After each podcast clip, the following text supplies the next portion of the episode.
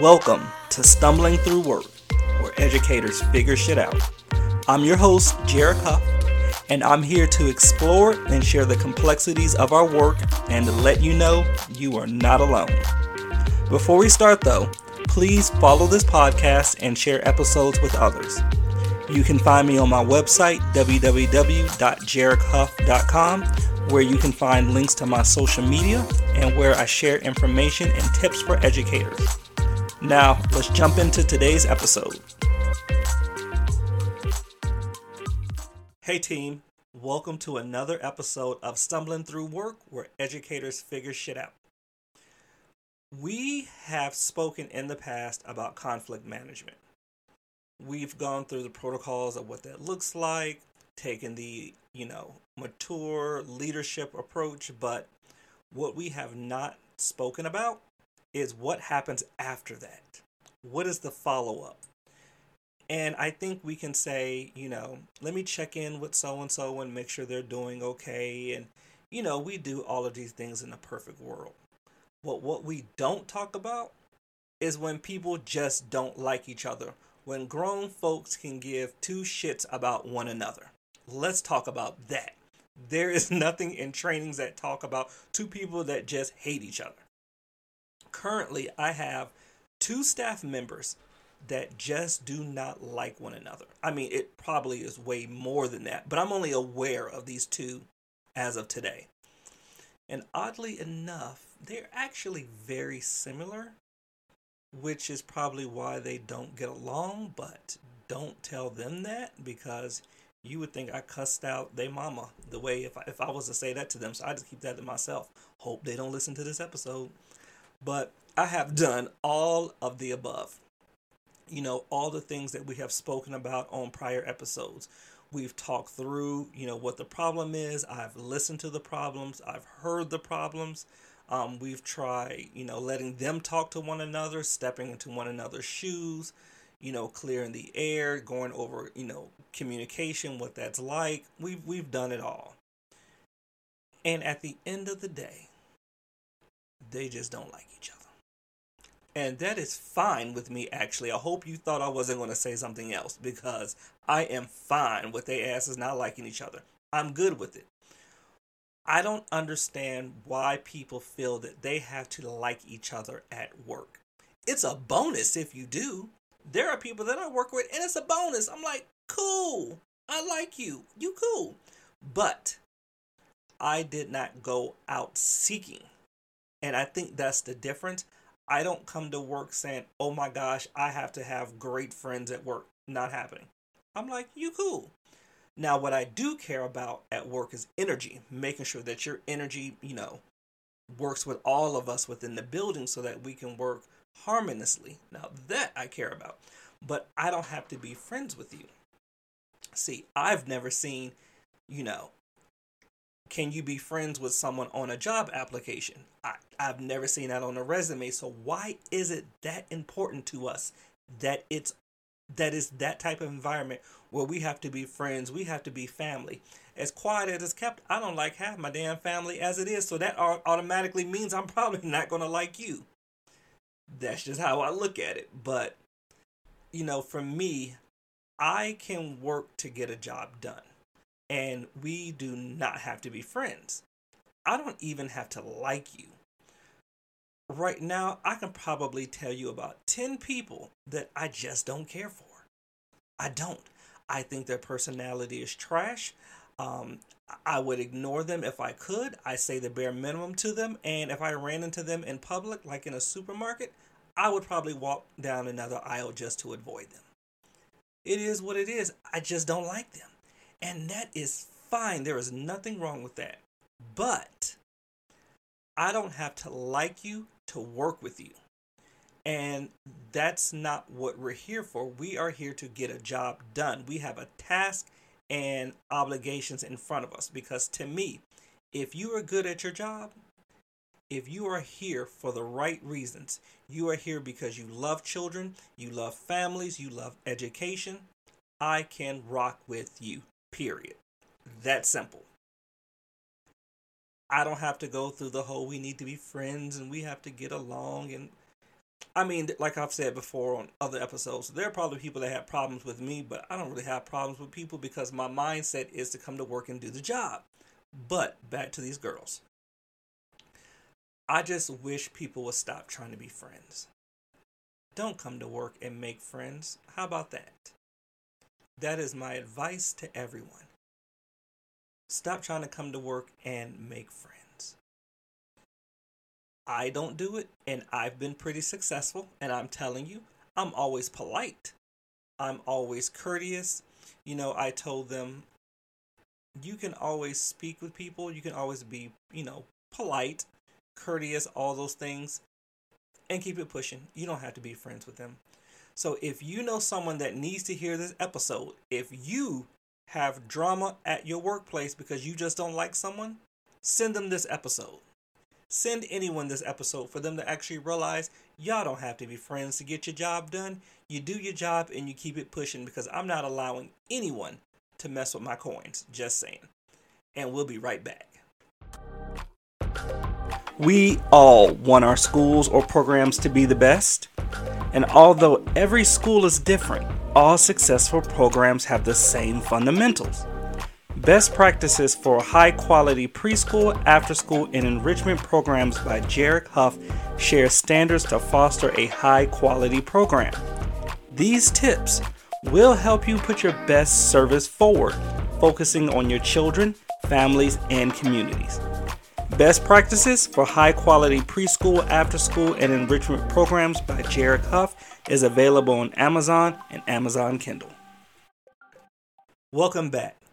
Changing course, I want to talk about product art versus process art. Some of you all are probably like, what are you even talking about? But we all know what it is. I'm just giving you the terms. So there is a difference within the artwork that, you know, children do and us as when we were kids, what we did. So product art is what actually most of us know. And we we understand that because we've gone through that process. And product art is more about right and wrong. For example, let's say we're doing a lesson on a traffic light. And we're let's say these are four and five year olds. We've talked about the traffic light, and now it's time to make a fun art project with a traffic light. So what the teacher does is cut out a rectangle, a black rectangle, then they cut out a red circle, they cut out a yellow circle, they cut out a green circle. They give all the materials to the teacher, to the children, along with the glue that each child gets. Then the teacher holds up the black sheet sheet of paper and says, let's make our traffic light. And then which one goes on the top, class? And everyone says red, and they say red. The teacher goes by, put a dot of glue on each black paper, and then the kid puts the red dot. And the same thing happens with the yellow and the green. And then at the end, you have a beautiful stop sign. That is product art. That is horrible and the worst thing you can do, because the same shit happened to us as children. Product art is not actually for children, it's more for adults. It is for adults to say, look what we did, and it looks right, and it's supposed to look this way, and it's neat, and I didn't have to clean up after you because I did all the dots for you, and this was way easier on me, and then we can go and hang it, and it looks like we had a successful class. That is what product art is. Now, process art is my favorite. Um, and process art is important to me for two reasons. So this is how process art should work. You go over traffic lights. If I said stop sign, I apologize. I meant to say traffic light if I did. Um, we go over the traffic light. We sh- I show the child a picture, and then I would say, okay, remember these are four and five year olds. So they should have the dexterity to be able to hold, you know, scissors. And I'll say, okay, let's cut out your shapes. Let's cut out a black rectangle. They cut out the black rectangle. It's not going to be perfect. It may look like an oval. It is what it is. Let's cut out your other circles. Let's do that. They cut out the three circles of the different colors. And then you say, all right, make your traffic sign. Make your traffic light. And that is it. You allow them to create their own art. So the reason why I like this is because there's two things. One, as an educator, it is an assessment tool. this is a perfect time to see how your lesson went. So let's say a child puts the green light on top and then the red top and then the, I'm sorry, the green circle up top and then the red circle in the middle and the yellow at the bottom. You can look at it and say, hmm, well, obviously my instruction was not the best because they didn't catch the lesson or they weren't paying attention. So we need to redo this because they did it incorrectly. Now, you could get another response where it's happened to me before and I've said, oh, you put the green on top. And they're like, yes, I know it's supposed to be red, but I like the green on top because it looks better. And I'm like, well, shit. Okay, then. Now, of course, I didn't say that, but I'm thinking that because to them, they know how it's supposed to be, but it's allowing them to be creative. It's allowing them to say, I want to do it this way. I want to think outside the box. And there's nothing wrong with being creative. Everyone can't do the same thing. And I always give the example when I use product, when I'm explaining product versus process art, always use always use musicians. Let's say we're all taught to do the same. If we're all taught to do the same, then we would have never had Michael Jackson. If everyone was taught to sing the same way, every time Michael went, hee hee, it was like, nah, get back in line and sing like you're supposed to and stop dancing. That is what would have happened. But he's seeing things differently, the same way sometimes our children see things differently, and said, you know what? I want to try this. I want to add this. I want to dance across the stage while I'm singing these songs and these high notes that no one else was doing. That is how, you know, process artwork should be. It should be an open-ended situation for children. If they're not getting it right, okay, then let's go back and reteach. But if they are and they just want to be different, why not allow them to be different? So that is why I like process art. And usually they can explain it to you why. Like, we may not understand it, but if you ask them, they're like, this is this, and this is that, and that is that. And I go, oh, okay, got you. If it makes sense to you, hey, I'm cool with it. But with product art, we put so much focus on it's right or it's wrong. It's very black and white. And we had that trauma. So why give that trauma to our children? It doesn't quite make sense. But if you know someone that needs to hear this to understand product versus process art, send them this episode. I love sharing information with educators and program administrators. I have had so many successes, but also so many failures in my education tenure. I want leaders to know what not to do, but better than that, what to do. So I decided to write a helpful guide, Best Practices for Center, Program, and Activity Directors. It's short and to the point. It's a compass to guide education leaders. These best practices will give you a foundation to lead your school, program, or organization. You can find Best Practices for Center, Program, and Activity Directors by Jerick Huff on Amazon or Amazon Kindle.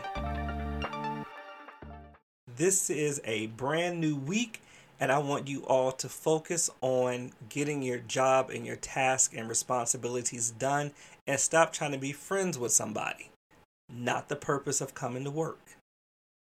Get your job done and go home and hang out with the people that you like. It's really that simple.